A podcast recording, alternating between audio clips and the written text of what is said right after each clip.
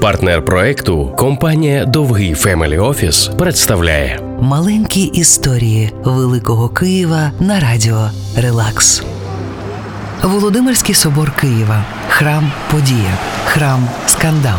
Тема для пліток в усіх кав'ярнях Києва 19 століття та зірка архітектури аж до нашого часу.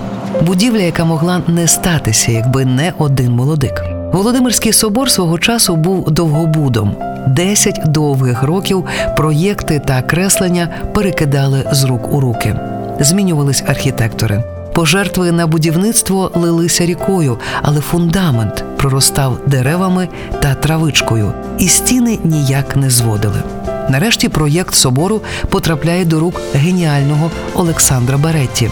Він будує стіни, от-от і додадуть куполи, але раптом стінами йдуть тріщини.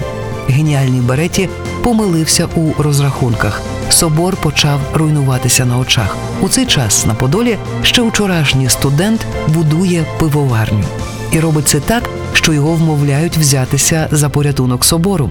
Звали студента Володимир Ніколаєв. Майбутня зірка київської архітектури долучився до роботи.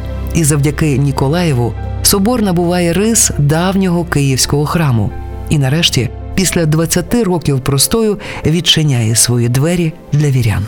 Маленькі історії Великого Києва на радіо Релакс. партнер проекту компанія Довгий Family Office.